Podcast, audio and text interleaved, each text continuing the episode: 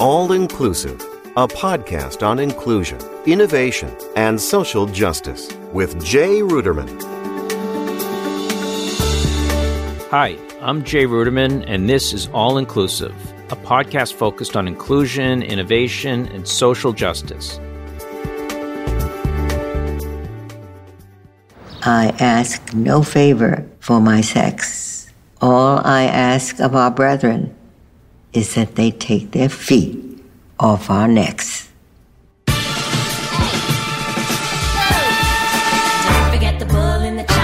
We welcome today Justice Ruth Bader Ginsburg. She's become such an icon. Do you mind signing this copy? I am 84 years old and everyone wants to take a picture with me. Notorious RBG. Yeah, yeah. When you come right down to it, the closest thing to a superhero I know. Ruth Bader Ginsburg changed the way the world is for American women. Finding success as a film director is never easy, and it is probably twice as difficult for creators of documentary films. Yet, RBG, a documentary about the life and work of Supreme Court Justice Ruth Bader Ginsburg, was an extraordinary success. It was one of the highest grossing independent films of 2018 and holds an approval rating of 94% on Rotten Tomatoes, a popular review aggregation website for film and television. RBG's directors, Betsy West and Julie Cohen, spent countless hours researching Ginsburg's life, interviewing her peers, friends, and also managed to get a rare peek into the justice's personal life. Here with me today to talk about Ruth Bader Ginsburg's legacy and cultural icon status is documentary filmmaker and television news producer Julie Cohen. Julie, welcome to All Inclusive. Supreme Court justices are notoriously media shy. In fact, RBG is, as far as I can tell, the first documentary about a living justice. Why did you and Betsy decide to go the hard way and focus your attention on Justice Ginsburg? Well, I mean, you know, we wanted, it was a story that felt like it would be really interesting to tell. And yes, you're right. We were the first uh, doc done about a sitting uh, Supreme Court justice.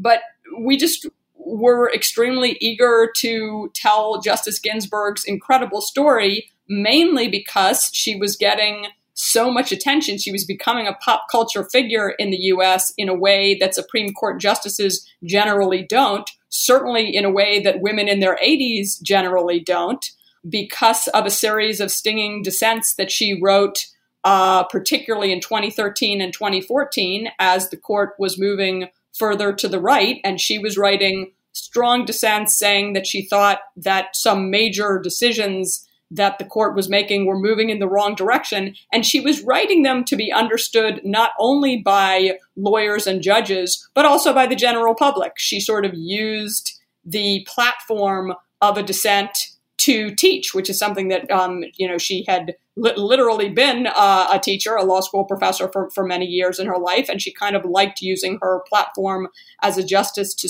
to teach, particularly when she thought that the Supreme Court was going the wrong way on issues like uh, voting rights, in particular, uh, women's rights, abortion rights, uh, civil rights uh, just all, all, kinds of areas where she wasn't, um, you know, she was concerned, as many Americans uh, were, with what, what the court was doing. So she writes these dissents. She's writing them in sharp language that the public is going to both understand and maybe get a kick out of. And so some young, particularly uh, young women law students, kind of picked up on this, started calling her the notorious RBG after the notor- notorious BIG. And like all of a sudden, her face is on posters and leaflets and internet memes with a little crown on it. And uh, uh, even a couple people uh, got RBG tattoos. And Betsy and I were aware from previous um, things we'd worked on and uh, the uh, studies of the women's rights movement the absolutely huge and essential role that Ruth Bader Ginsburg, as a young lawyer, had played in securing women's rights under the U.S. Constitution at the Supreme Court, where she had argued uh, six cases in the 1970s, all on gender equality and won five of those six. So she had played this huge role in women's rights, and yet that was not very well known by the general public. So um, myself and and Betsy West, my directing partner, kind of took the notorious RBG fame and all the interest in her in a pop culture way as uh, an excuse, basically, to do a deep dive into this very interesting piece of history about how the women's movement proceeded under law. Most people that know about the U.S. women's liberation movement know quite a bit about kind of the marches in the streets and the Gloria Steinem half of uh, what women's activism uh, did in the 70s. But, you know, RBG played just a crucial role in that movement. More quiet because she's a more quiet person, but also because she was doing behind the scenes work in, in appellate, you know, courts where cameras aren't aren't rolling. Um, we went and actually looked back at some of the news coverage of those case uh, of those cases for the 70s and first of all there was very little coverage. And second of all when there was coverage it almost never mentioned uh, ruth bader ginsburg by name. Like she was not famous for this pr- pretty important role that she played in securing women's rights and we kind of wanted to change that and also explore the kind of amusing uh, side of a, of a woman in her 80s becoming um, a bit of a rock star. Right. It's it's an amazing film, and I, I would encourage anyone who's not seen it to to see it. So I have to ask you, how did you and Betsy manage to convince uh, Justice Ginsburg to cooperate with you on the project? Yes. Well, it was a long, uh, it was a very long process that that uh, needs a little bit of history going into it. The first you know, of course, getting getting cooperation and access of a subject is kind of a key first step of almost all documentary films. And in this case, the, the first part of that is actually getting a situation where the person is actually going to see your request. And in that case, we had a big leg, leg up because actually both Betsy and I had interviewed Justice Ginsburg previously. We each had relationships with Justice Ginsburg's office that meant that we knew we were going to be able to get a request to her that she would read. We uh, made that request in January of 2015, and her uh, the justice got right back to us within a day or so. And her initial answer was essentially not yet. Um, we looked over that email very carefully, and we noted that two words that did not appear in it were no or and never. Um, so we kind of took the not yet to be like a like a maybe someday. We went back to her to say, "Oh, we understand that um, you don't want to participate in a, in a documentary yet, but it actually takes you know a number of years to get a project like this together, and we were wondering." If you would essentially give us your blessing to go forth and start interviewing some other people about you, you know, with the hopes that someday you might want to participate in this. And her answer that time was, um, well, I wouldn't be ready to sit down with you for an interview for at least another two years. But if you want to move forward with some of these other people, I noticed that there are three people who are not on your list that I think would be worth talking to.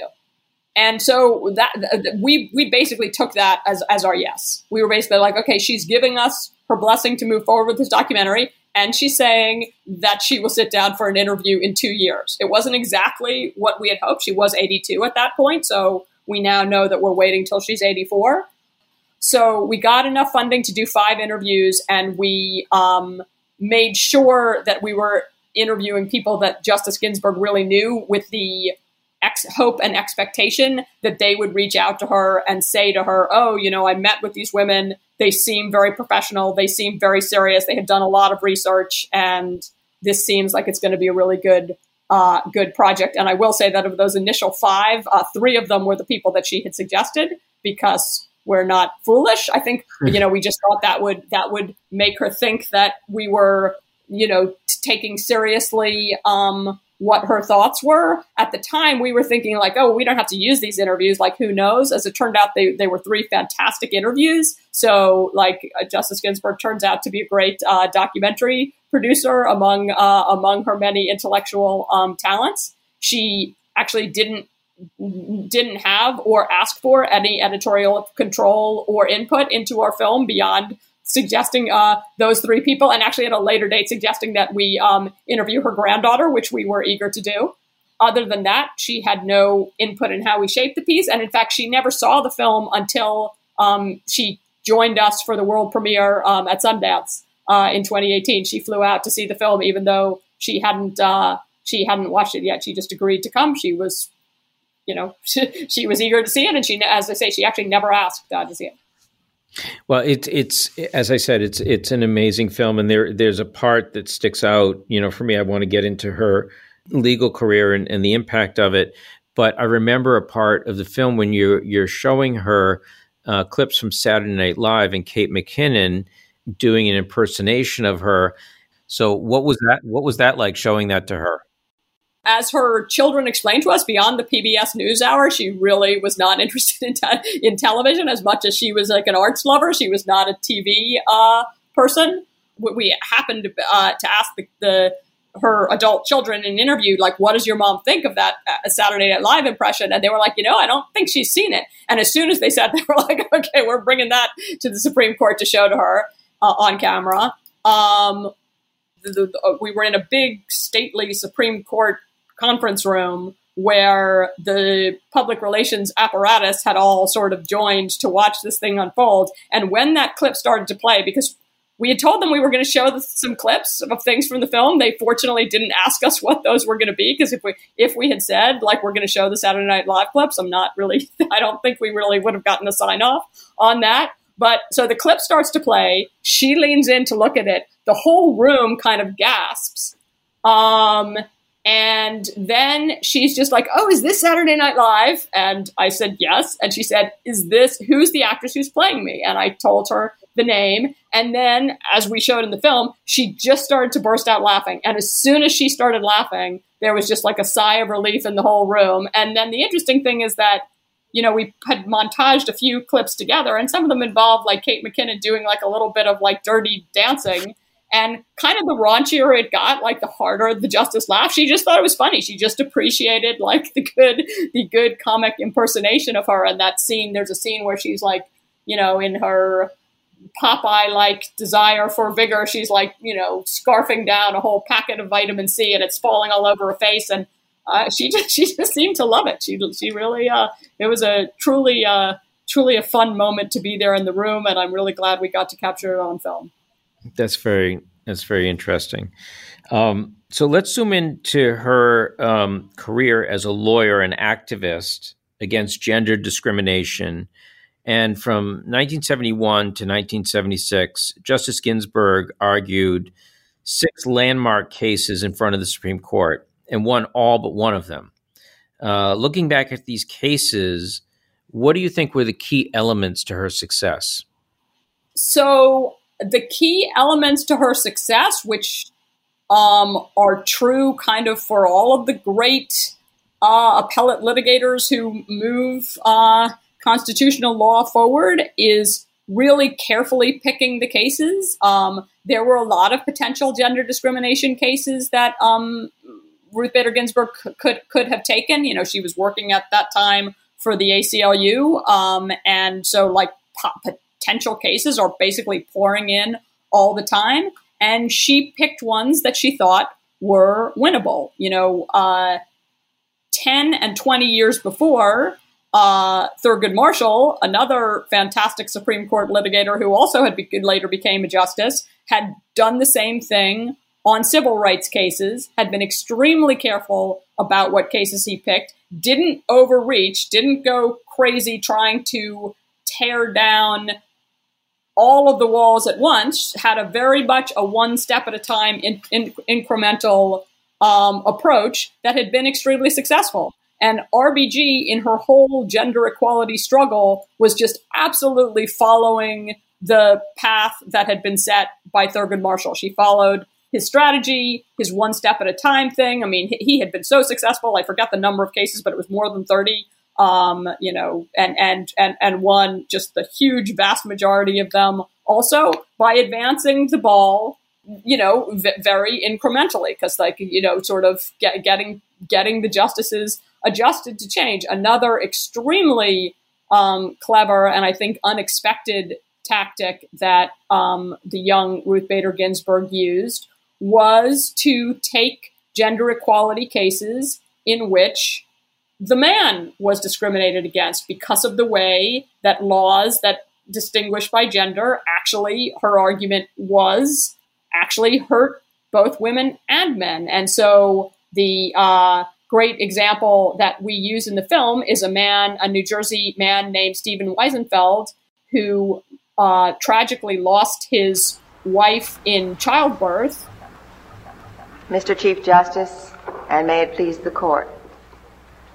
Stephen Wiesenfeld's case concerns the entitlement of a female wage earner, a female wage earner's family, to social insurance of the same quality as that accorded the family of a male wage earner.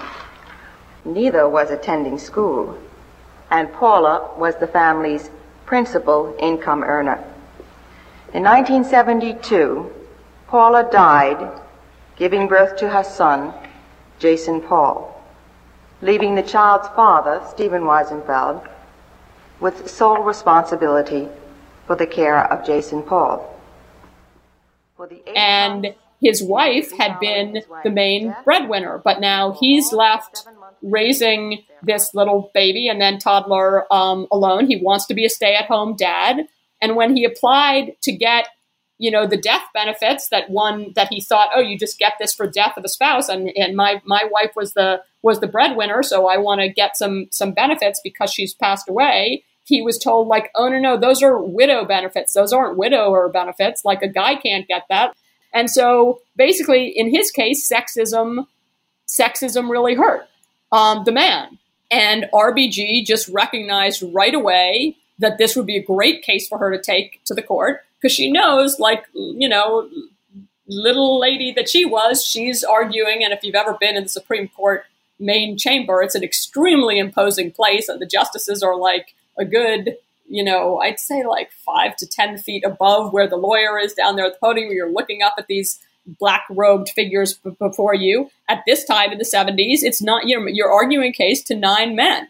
And she just thought she was going to have a better shot at making the case that there that, that that gender distinctions are a problem if she could show them an instance at how this really you know hurt a man because she thought that Stephen Wiesenfeld was going to be relatable to these guys. And he even told us that she purposely told him to sit near the arrange for him to sit near the front of uh, of the courtroom which isn't usually done in that way. And she sort of subtly referenced him. I don't think she said, like, you know, it's not like a regular trial like you see on TV, like, oh, the witness is there. Like nobody's really, you know, referencing, but but but she she just wanted the justices to put themselves in his place. Like, oh, how how would you feel if this happened in your family? She just thought she had a relatable, and that was not the only case that she took where where a man had been discriminated against and had uh, had been the victim of uh, discriminatory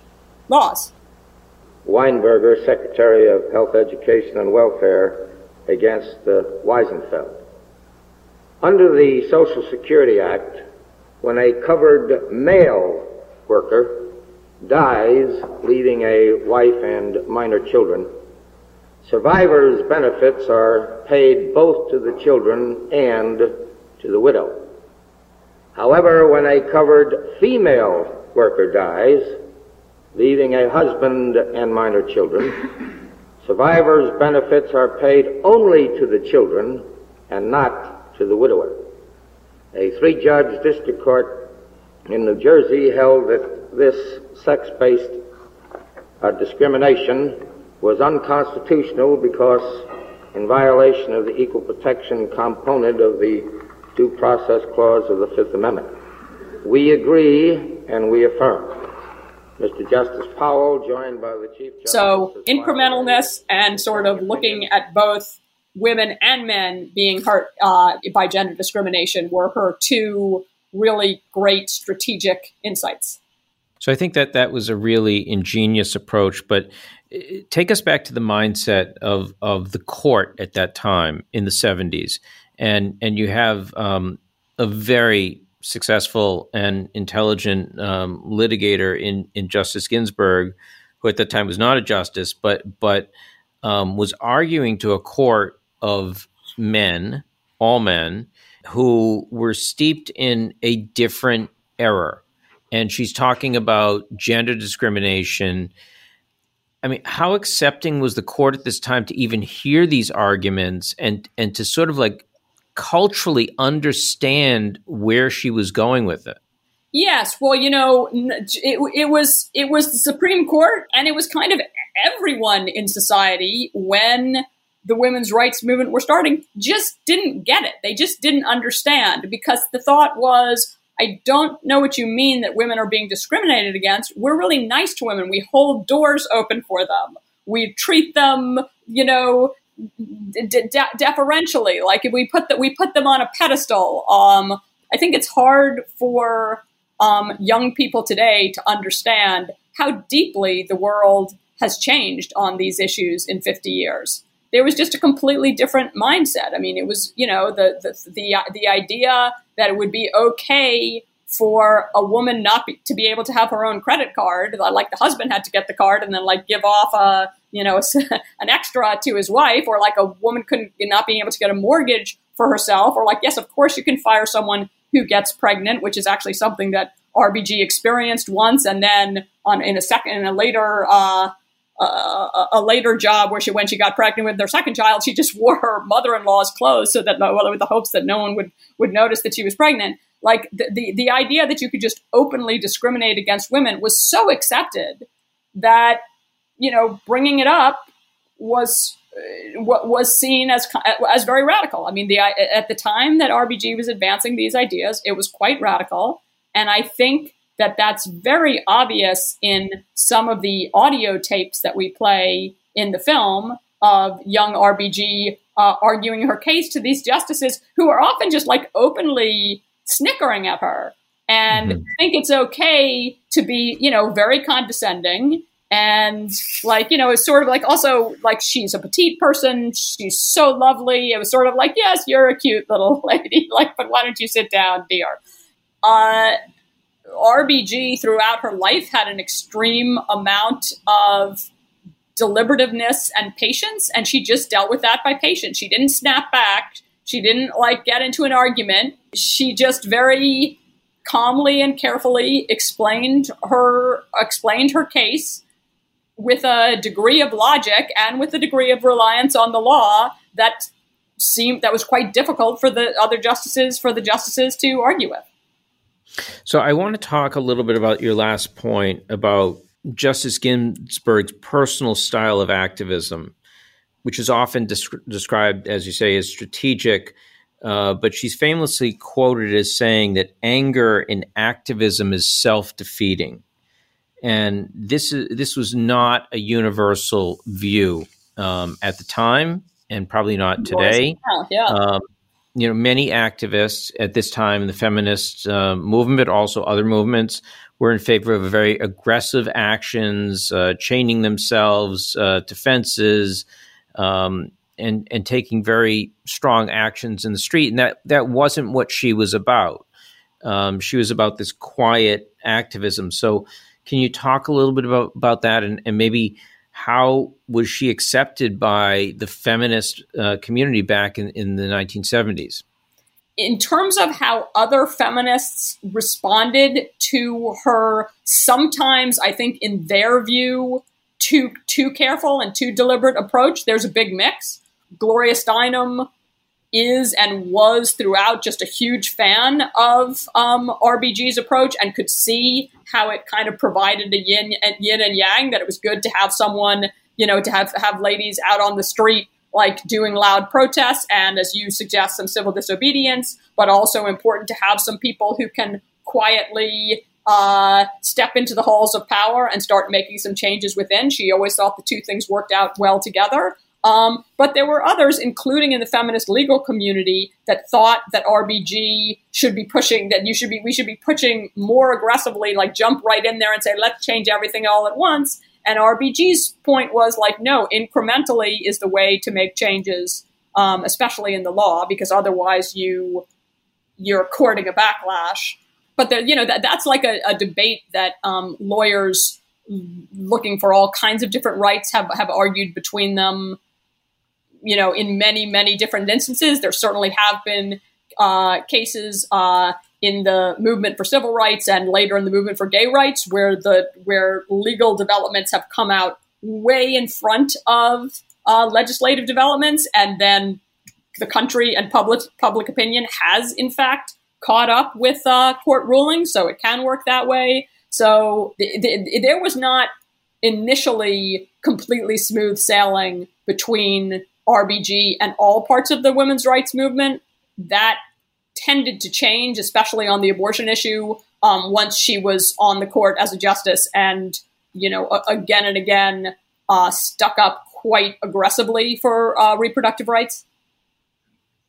Let's talk a little bit about um, Martin Ginsburg, her husband, and you know because he had a tremendous influence on on her life, and I think one, I mean, obviously the film, you know, really gets into it, but you know, in general, uh, folklore, uh, Marty's not talked a about, about a lot, and and he was a, an extremely successful uh, attorney on his own.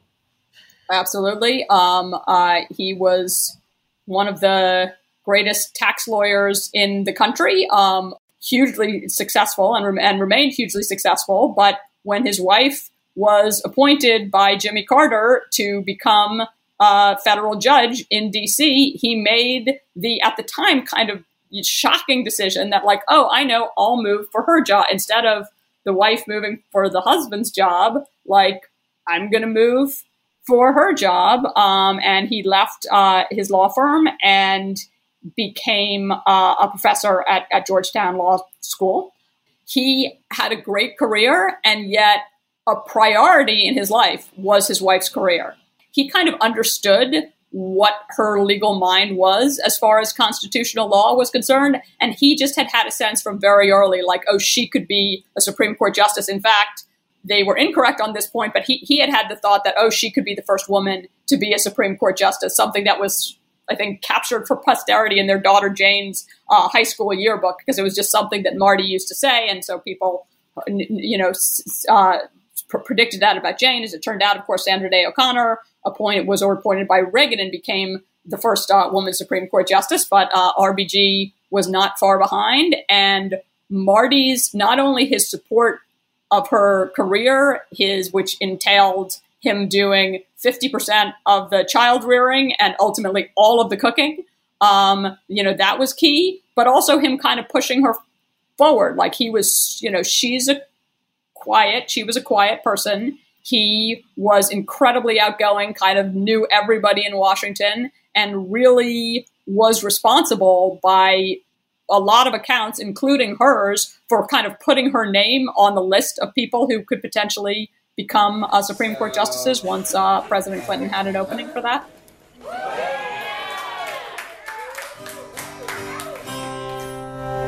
So, uh, sticking with the theme of taking someone's uh, exact words and turning them into music, um, two years ago when the Hobby Lobby uh, decision came down, Ruth Bader Ginsburg made this amazing uh, thing, and so we're gonna, um, we're gonna sing about it. Yeah. Religious organizations exist to foster the interests of persons subscribing to the same religious faith. Not so for-profit corporations, workers who sustain these operations commonly are not. You know, let's let's turn for a minute about the attention on Justice Ginsburg's um, status as a cultural icon um, which was expressed in the now famous, notorious uh, RBG internet meme, um, which shows her as a likeness of the rapper, notor- the notorious B.I.G. It's an understatement to say that this is pretty rare for a Supreme Court justice uh, to become a cultural icon. I can't think of any other one who has become one. But how did she become one, and how did she react to this once she knew that this was happening? Yeah. So in the summer of 2013, she wrote a dissent to a case called Shelby County versus Holder, which was about voting rights. It was about uh, stripping away some of the Voting Rights Act uh, that had been put in place in the 1960s. It's like an incredibly relevant uh, decision and dissent um, um, today. And basically, the majority opinion was saying that it was okay to pull back some of the Voting Rights Act because the country has changed so much, and essentially, like, because there's theoretically less racism in the South, we don't need such strong, stringent voting rights protection. And Justice Ginsburg's dissent most famously said to pull back these protections is, quote, like throwing away your umbrella in a rainstorm because you're not getting wet. Meaning, like, yeah, no, it's because of the Voting Rights Act there that there is less voting rights nightmares in, in some of the different states. It, it, the the Voting Rights Act, as it existed before this opinion came down in 2013, would have prevented changes like the recent uh, laws uh, that p- passed in Georgia. Like it wouldn't have been possible because they would have had to check with the justice. They would have got, had to get Justice Department Justice Department okay to make changes that would have that could have prevented people from voting. So th- this decision, which this this dissent, which was worded so so strongly and cleverly, just caught a lot of people's attention, including um, a law student at the time at NYU named Shana Knizhnik, uh, who started a notorious RBG blog. You know, just and started cataloging all of this great, meaningful but also zingy lines that that RBG was writing in, in, in her dissents, and it just caught on with people because po- politically engaged liberal law students, particularly women, just started noting like hey this woman is like a powerhouse and somebody you know coming up with the clever name uh, notorious rbg just really helped it you know helped it grow. And then just like you know how the internet is like when something catches on it just goes crazy. And the fact that rbg was a very small, quiet, elderly Jewish grandmother just really helped that because it was fu- like the comparison was funny. RBG probably could have shut it down by like by like not by acting like she didn't like it, but she basically used it to go out there and educate people and talk more about constitutional law in the way that she always enjoyed. And she would go do these um, tours. We showed quite a bit of it in, in our film of her talking to uh, particularly college students and law students. And people would ask her what she thought about being the notorious RBG. And she says, like, I don't see why people should be so com- com- surprised that I'm being compared to notorious BIG. Like, we have a lot in common.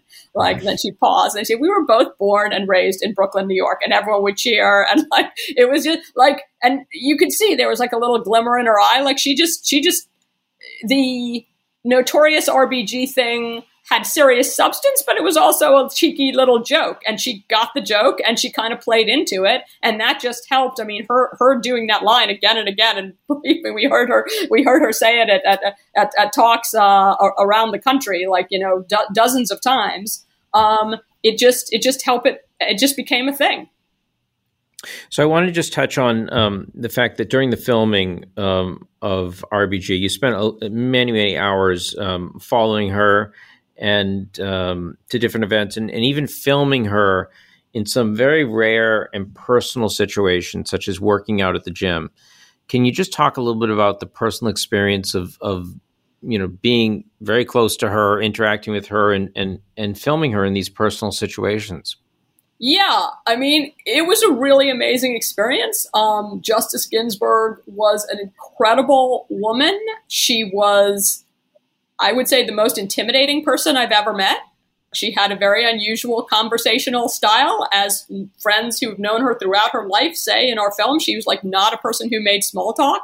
So she really liked to talk about substance. So if you wanted to engage her in conversation the way that two human beings normally do when they're together in a situation, getting ready for some filming to start or whatever, you couldn't just say, like, oh, how are things going? How are the kids? You know, nice weather. You really had to say, like, what did you think of last night's performance in the second act of the opera?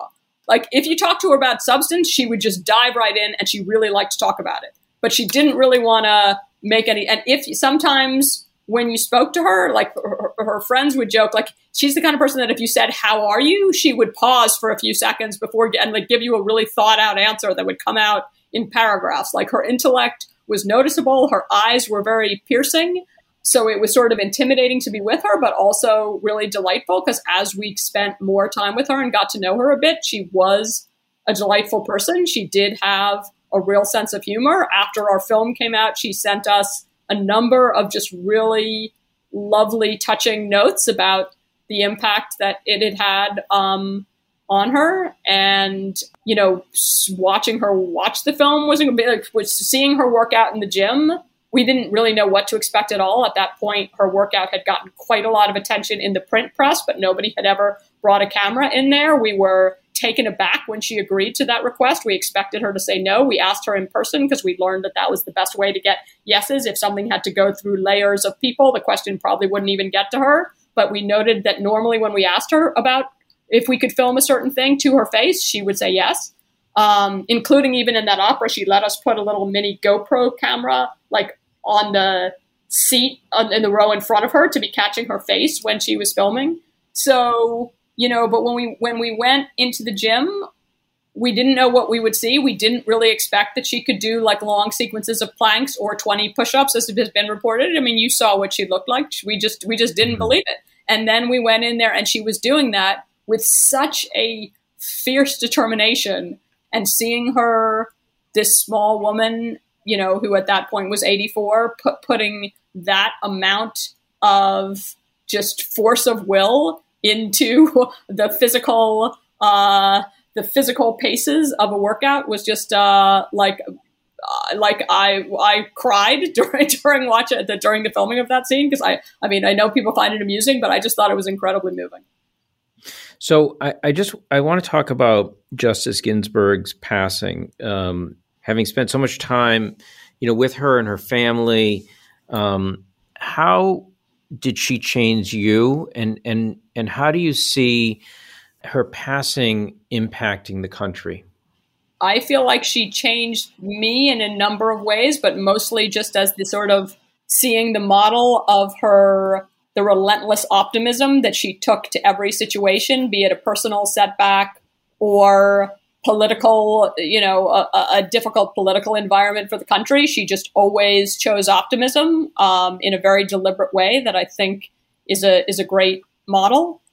Obviously, she left an incredible legacy with everything that she achieved as a lawyer, as a justice. Not only some really meaningful victories that she had um, when she was arguing before the court and opinions that she wrote as a justice, but even dissents that hopefully sometime in the future will be picked up as the basis for uh, a new direction for the court, which is always what a what a justice is doing when they're writing a dissent. They're writing for history. They're writing in the hopes that maybe their ideas and arguments will be picked up later, so that they, they will become the law of the land. Well, Julie, it, it was it is an amazing film, and and I would just encourage anyone who hasn't seen it to see it it's one of the best films I've seen, you know, in recent memory. And um, not only, you know, was she portrayed, and she she was an extraordinary, you know, human being, but also the personal um, side of her. You know, the fact that that you know she had a caring family, the fact that her granddaughter called her Bubby, which is uh, a Yiddish term for um, for grandmother and and she was a real person. And and I think you know everything came together in the film the realness of her her sense of humor um, but her her true accomplishments her relationship with her family. You you did an amazing job you know with the film and really you know captured her.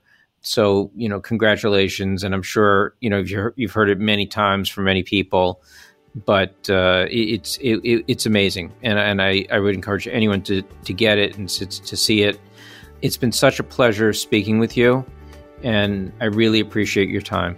Thank you. Thank you.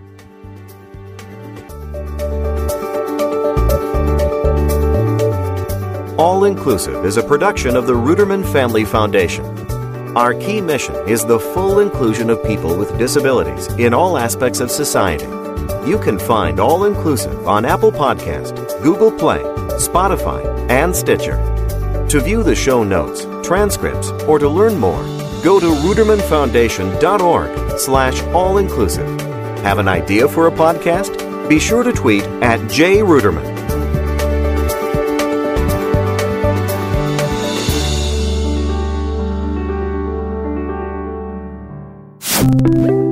Produced by PI Media.